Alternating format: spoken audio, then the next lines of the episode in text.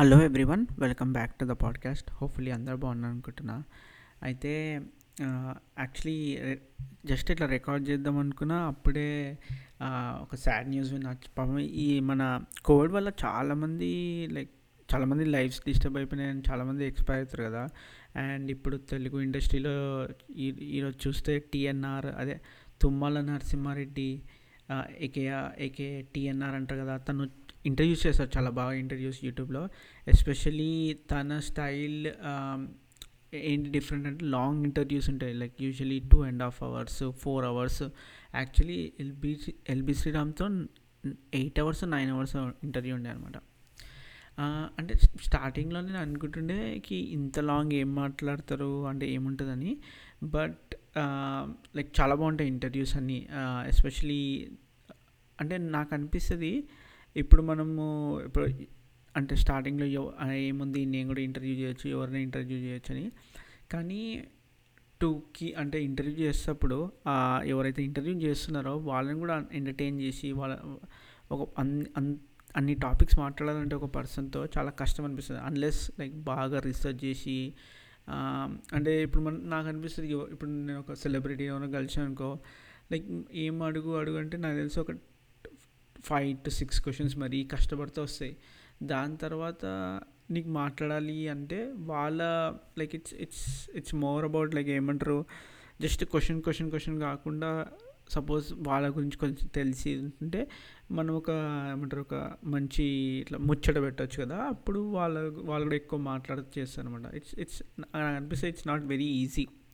So తను తను ఆయన like nine hours four hours interviews are really good. అంటే ఇంకోటి అనిపిస్తుంది, like most of the interviews ఇప్పుడు సెలబ్రిటీస్తో ఎట్లుంటుంది, మీ డైట్ ఏంటి, మీ ఫేవరెట్ హీరో, ఇట్లా ఇట్లుంటుంది కదా.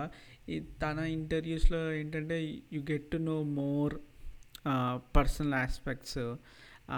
అంటే నేను అంటున్నా అంటే ఫిలిం సెలబ్రిటీస్ అన్న వాళ్ళు కూడా నార్మల్ పీపుల్ లాగానే, అంటే కానీ ఈ ఇంటర్వ్యూస్ నా అట్లీస్ట్ నాకేమనిపిస్తుంది అంటే యూ కొన్నిసార్లు ఏమో డిఫరెంట్ థింగ్స్ తెలుస్తాయి, like how people like different experiences of people. ఇంకా కొన్నిసార్లు ఏమనిపిస్తుంది అంటే నాకు కొన్ని థింగ్స్, ఎస్పెషలీ నేను ఇప్పుడు ఆన్లైన్ చదువుతున్నా రాస్ లైక్ చదువుతుంటారు కదా, వింటున్నా కూడా, కొన్ని థింగ్స్ మనం ఎక్స్పీరియన్స్ చేస్తాం. అండ్ అవి కొన్నిసార్లు బయటికి చెప్పలేము, ఎందుకంటే అరే ఎవరు ఏమనుకుంటారో, ఇది నాకేనేమో లేకుంటే వెరీ అన్కామన్ ఇష్యూ ఏమో అనుకుంటాము. కానీ లైక్ ఇంటర్వ్యూస్, బుక్స్ లేకుంటే ఎక్కువ చదువుతున్నప్పుడు మనకి ఏమనిపిస్తుంది అంటే మనలాంటి people like they are so many people outside అనమాట. Like something is very common, అంటే మనం ఏదైతే ఎక్స్పీరియన్స్ అవుతున్నామో ఇట్స్ నాట్ అంత అరే అరే నువ్వేం పెద్ద ఏమంత తేడా ఐటంగాడు కాదు. బయట చాలామందికి అలానే అనిపిస్తుంది, దట్స్ ఓకే, నార్మల్ అనిపిస్తుంది. I mean at least that I learn అనమాట. లైక్ ద మోర్ ఎక్కువ చదివినా, ఎక్కువ మాట్లాడినా, మళ్ళీ ఎక్కువ like the more I learn about it or ఎక్కువ రీడింగ్ చేసినా నాకు ఏమనిపించిందంటే ఇట్స్ ఇట్స్ లైక్ చాలా డిఫరెంట్ పీపుల్ ఉన్నారు. అండ్ ఒక ఒక పర్సన్ ఒక ఒక ఒక విధంగా బిహేవ్ చేస్తున్నంటే ఇట్స్ నాట్ దట్ టోటలీ. అంటే ఇప్పుడు మనం ఒక పది మంది ఉన్నాం అనుకోండి, పది మంది ఒకలా బిహేవ్ చేస్తూ ఇంకో దాంట్లో ఒక్కడు డిఫరెంట్ లా లైక్ సారీ నైన్ మెంబర్స్ ఒకలా బిహేవ్ చేస్తూ ఒక్కడు ఇంకోలా బిహేవ్ చేస్తే ఇట్స్ నాట్ దట్ వాడు డిఫరెంట్, వాడికి ఏదో డిఫెక్ట్ ఉందని కాదు. అంటే మేబీ నాకు తెలుసు ఓన్లీ నాకు ఓన్లీ టెన్ మెంబర్స్ తెలుసు, బట్ ఇఫ్ నాకు ఒక్కసారి నా లైక్ రీచ్ పెరిగి if I know hundred people, maybe hundred పీపుల్లో ఒక ninety like eighty people are like him, like that one ఎవరైతే డిఫరెంట్ ఉన్నారో ఎయిటీ మెంబర్స్ డిఫరెంట్ అట్లనే ఉండొచ్చేమో. దెన్ నైన్ మెంబర్స్ మేము తేడా కదా. సో అట్లా నాకు like I started thinking in that aspect అనమాట. సో తన నాకు నా ఫేవరెట్ ఇంటర్వ్యూ వెన్ లైక్ త తనకనబర్నిని ఇంటర్వ్యూ చేశారు కదా, ఫోర్ అవర్స్ ఉంటుంది ఆల్మోస్ట్. నాకు మంచిగా అనిపిస్తుంది, లైక్ నాకు ఎప్పటికెళ్ళో చిన్నప్పటి నుంచి తనకనబర్ని అండ్ కోట శ్రీనివాసరావు వీళ్ళు లైక్ రియల్ యాక్టర్స్ అనిపిస్తుంది. లైక్ వాళ్ళు చేస్తే ఎంత ఇట్లా ఇట్లా అంటే ఈజీగా నమ్మేస్తాం, లైక్ నమ్మేస్తాం ఇన్ ద సెన్స్ నేనైతే అంటే వాళ్ళు వాళ్ళు చేసే క్యారెక్టర్లో ఇట్లా ఇమర్స్ అయిపోతాం, అసలు యాక్టింగా అన్నట్టు అనిపించదు. అంటే మూవీ చూస్తున్నప్పుడు ఓకే వీళ్ళు వస్తే వీళ్ళు చేసేది లైక్ టోటల్లీ గ్లూ అయిపోతాం, అరే ఏం జరుగుతుంది అంటే ఆ క్యారెక్టర్లోకి వెళ్ళిపోయినట్టు ఇలా అనిపిస్తుంది అనమాట. సో ఆయన ఆ ఇంటర్వ్యూ మళ్ళీ ఒకసారి నేను వింటున్నాను అనమాట. వింటుంటే మన తనకలభరణి ఒక సినిమా చేశాడు, ఏది గ్రహణం అని, నేషనల్ అవార్డు కూడా వచ్చిందనమాట. సో దాని గురించి మాట్లాడుతుంటాడు ఏమని ఆ ఇంటర్వ్యూలో. బేసిక్గా Tanikella Bharani like they are seven family of seven. So Tanikella Bharani వాళ్ళ ఫాదర్ గురించి చెప్తుంటాడు, అంటే సెవెన్ మెంబర్స్ని తన దగ్గర ఉన్న మినిమం ఇన్కమ్తో ఎట్లా పెంచడం మాకు తెలియదు. అండ్ దెన్ వాళ్ళ ఫాదర్ వాజ్ ఆల్వేస్ లైక్ హ్యాపీగానే ఉంటే, అట్లీస్ట్ బయటికి ఎప్పుడు హ్యాపీగానే కనిపిస్తుండే, ఎప్పుడు ఏడవలేదు ఆర్ ఎప్పుడు ఇట్లా డిప్రెసింగ్గా ఏం లేకుండే, హీ వాజ్ వెరీ జాయ్ఫుల్ అని. దెన్ సో ఇంకొకటి ఏంటి అంటే అంతమంది ఫ్యామిలీ ఉన్నా కూడా ఎప్పుడు అప్పు చేయలేదు, నేను ఒక్కసారి ఏమంటారు అప్పు చేశాను అని చెప్తాడనమాట. దెన్ టీఎన్ఆర్ అడుగుతాడు దేని గురించి అంటే అప్పుడు ఈ గ్రహణం మూవీ గురించి చెప్తాడు అనమాట. మూవీ మేకింగ్, గ్రహణం మూవీ మేకింగ్లో ఈయన చాలా లైక్ పార్ట్ లైక్ బేసిక్గా మూవీ అంతా బ్లాక్ అండ్ వైట్లో తీస్తారు అండ్ డిజిటల్లో తీస్తారు. సో నేషనల్ అవార్డ్ కమిటీకి పంపించాలంటే ఈయన ఫిలింలో పంపించాలని, డిజిటల్ నుంచి ఫిలింకి కన్వర్ట్ చేసానికి ఎంతో మనీ పడతాయి, ఆ మనీ కోసం ఏదో కొద్దిగా మనీ అవసరం ఉండే. సో దెన్ హీ టుక్ ఏమంటారు అప్పు తీసుకున్నాడు, దాని గురించి చెప్తాడు అనమాట. సో గ్రహణం గురించి మాట్లాడేటప్పుడు చెప్తాడు ఇట్స్ ఇట్స్ బేస్డ్ ఆన్ ఒక నవల్. ఎవరు రాశారు అంటే గుడిపాటి వెంకట చలం, కరెక్ట్ అన్న. సో తా సో ఈ చెప్తాడికి ఆయన చాలా ఫేమస్ రైట్ రైటరు. మనము ఇట్స్ లైక్ మన బ్యాడ్ లక్ అనుకోవచ్చు ఏమని, ఎవ్వరు ఆయన ఏమంటారు నావల్స్ గురించి ఎక్కువ తీయలేదు, మూవీస్ తీయలేదు, ఆయన నావల్ బేస్డ్ అని. అరే నాకు ఎవరు నే నేనైతే ఎప్పుడు విన్ అంటే గ్రహణం అన్న మూవీ అప్పట్లో వచ్చింది, యూట్యూబ్లో కూడా ఉంది, చూసా కానీ లాస్ట్ లాస్ట్లో నాకు ఏం అర్థం కాలేదనమాట. సో మళ్ళీ నేను ఎప్పుడు ట్రై చేయలేదు చూస్ అంటే మళ్ళీ అది చూస్తానికి. సో సరే ఈ ఈ రైటర్ ఎవరు, అంత పాపులర్ ఏంటి, ఆయన ఏం రాశారు అంటే సో ఈయన లైక్ చలం అని పిలుస్తారనమాట. సో త తను ఎయిటీన్ నైంటీ ఫోర్లో like he was born in eighteen ninety four and nineteen seventy nine వరకు ఉండే. అండ్ ఈజ్ వెరీ ఆయన ఎక్కువ చదువుతుంటే ఆయన చాలా ఏమంటారు మోస్ట్ ఇన్ఫ్లు most influential personalities in Telugu literature అంటాం. తెలుగు లిటరేచర్లో చాలా ఫేమస్ అని మీకు చెప్ నేను చెప్పాలంటే నా తెలుగు నేను స్కూల్లో నేర్చుకున్నాను కాబట్టి ఇది ఏదో ప్రౌడ్గా చెప్తలేను, బట్ నేను చాలా బ్యాడ్ తెలుగులో. అంటే ఇప్పుడిప్పుడు అంటే నేను రా ఏమంటారు చదవగలుగుతా, అది కూడా కొద్దిగా డిఫికల్ట్ లైక్ చాలా డిఫికల్టీతో. దెన్ రాయడం మాత్రం అస్సలు కష్టం, నాకు అస్సలు రాదు. అవును అంటే సే మదర్ టంగ్ కాబట్టి నేర్చుకోవాలి, కానీ ఎప్పుడు అప్పట్లేమో ఏదో పాస్ అయిపోవాలని చేసుకున్నా, కానీ నాకు చాలా ఎందుకో చాలా కష్టం. మేబీ టీచర్స్ అప్పుడు ఏంటో నాకు తెలియదు, కానీ నేను సరిగ్గా నేర్చుకోలేదు అండ్ అట్లా కష్టపడి పాస్ అయ్యాను అనమాట టెన్త్ దానివల్ల. సో నేను ఎందుకు చెప్తానంటే తెలుగు లిటరేచర్ చదవాలి అంటే మనం అందరము ఎవరు త్రివిక్రము చెప్తుంటాడు కదా, చాలా ఇలా తెలుగు డిక్షనరీ ఒకటి ఉంటుంది, తెలుగు చాలామంది తెలుగు బుక్స్ చదువుతారు, చందమామ కథ.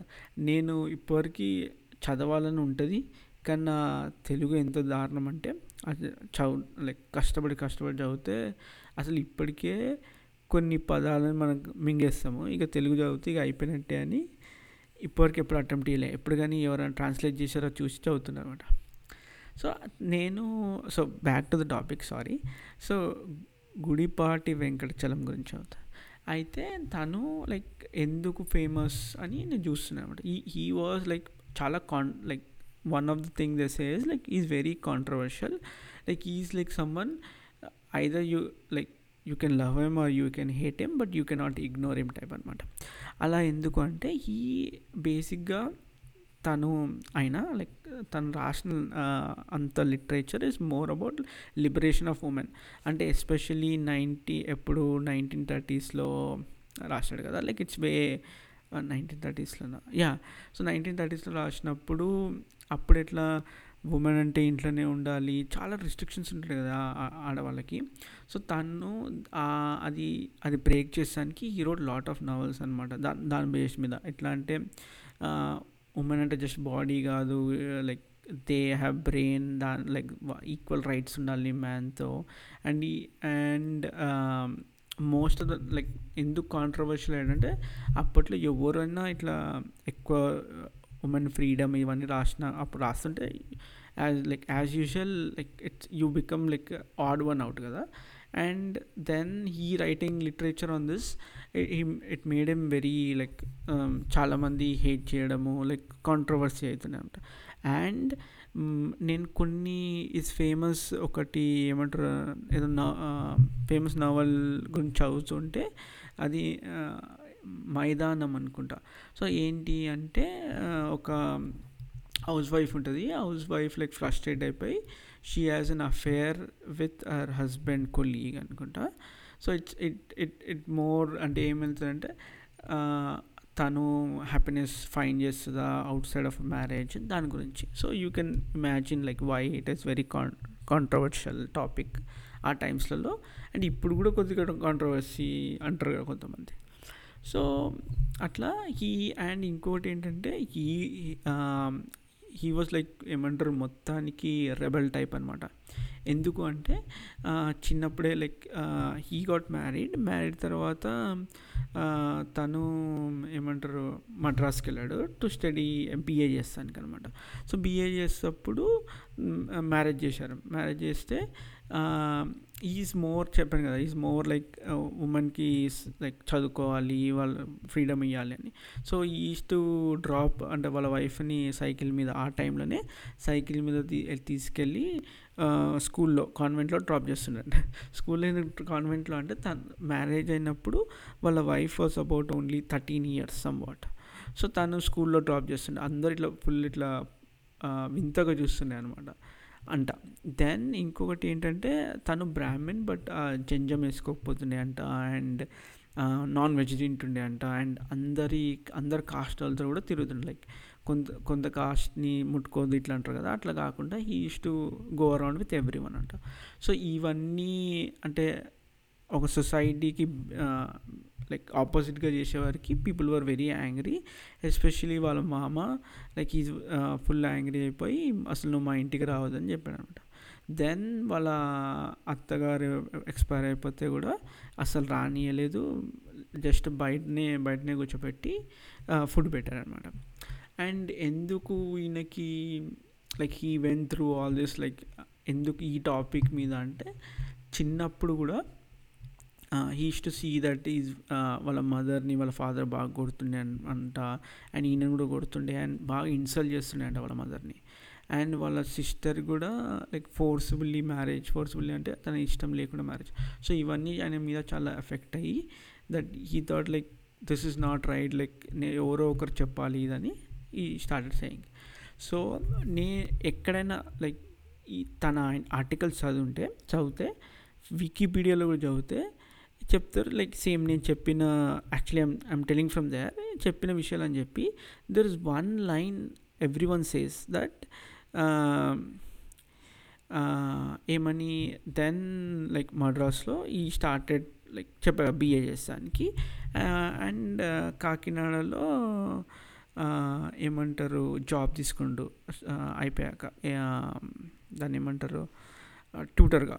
సో ట్యూషన్స్ చెప్తుండే కాకినాడలో చెప్తుంటే దెన్ ఏమైందంటే ఈ బ్రహ్మ సమాజ్ అనే బ్రహ్మ సమాజ్ తెలుసు కదా దాంట్లో కూడా ఈ స్టార్టెడ్ పార్టిసిపేటింగ్. ఒక లైన్ ఉంటుంది ఏమంటారంటే ఈ also become busy with his friendship with beautiful name beautiful girl name Ratnamma. అసలు ఇది ఎందుకు చెప్తారో నాకు ఇప్పటికీ అర్థం కాలేదు. అంటే నేను చ నేను కొద్దిగా రీసెర్చ్ చేశా. అరే ఆయన అంటే బ్రహ్మ సమాజ యాక్టివిటీస్లో ఉన్నప్పుడు ఒక బ్యూటిఫుల్ అమ్మాయితో ఫ్రెండ్షిప్ అయ్యింది, ఆమె పేరు రత్నమ్మ. అండ్ తను ఎవరు అంటే వాళ్ళ ఫ్రెండ్ వాళ్ళ వదిన అండ్ వదిన అని చెప్తాను. అసలు ఇది ఈ లైన్ వికీపీడియాలో ఉంది. నేను ఇంకా కొన్ని వేరే ఆర్టికల్స్ అంటే ఆయన గురించి చదువుతున్నప్పుడు ఇది ఉందన్నమాట. అసలు దీని గురించి ఎవరు ఎక్కడ ఎక్స్పాండ్ చేయాలి అంటే ఎందుకు ఈ పర్టికులర్ థింగ్ పెట్టారు ఈ లైన్ అంటే ఏంటి సిగ్నిఫికెన్స్. ఆయనకు ఫ్రెండ్షిప్ ఉంటే ఓకే అండ్ అండ్ అమ్మాయిని ఎందుకు లైక్ బ్యూటిఫుల్ అమ్మాయి, ఓకే. దెన్ మళ్ళీ నేమ్ ఎంత స్పెసిఫై చేశారో అసలు నాకు ఎప్పుడు అర్థం కాలేదు. ఎవరికైతే తెలిస్తే డెఫినెట్లీ చెప్పండి. నేను ఇంకా సర్చ్ చేస్తున్నా. ఒకసారి రికార్డ్ చేస్తే రికార్డ్ చేస్తే ఏదో పడేసినట్టున్నా, ఆ సౌండ్ వచ్చినట్టుంది. బట్ యా, ఈ పర్టికులర్ లైన్ ఉందనమాట ఎక్కడ చదివిన ఆయన గురించి. స్టిల్ నేను వెతుకుతున్నా, అడుగుతా ఎవరికన్నా లైక్ చదివే ఉంటారు కదా ఈయన గురించి మా నాన్న వాళ్ళు ఎవరన్నా, డెఫినెట్లీ ఏంటి అంటే ఎందుకు ఇంత పర్టికులర్గా ఆయన ఫ్రెండ్షిప్ గురించి మెన్షన్ చేస్తారు. But there is no more info on like who she and what అంటే అది ఎంత ఇంపార్టెంట్ ఈ ఫ్రెండ్షిప్కి ఇంత మెన్షన్ చేస్తారని. దెన్ ఇంకా ఇంకా చెప్పాలంటే వీక్ వీక్ మన సోదికి వచ్చేస్తే వీకెండ్ ఏం చేయలేదు.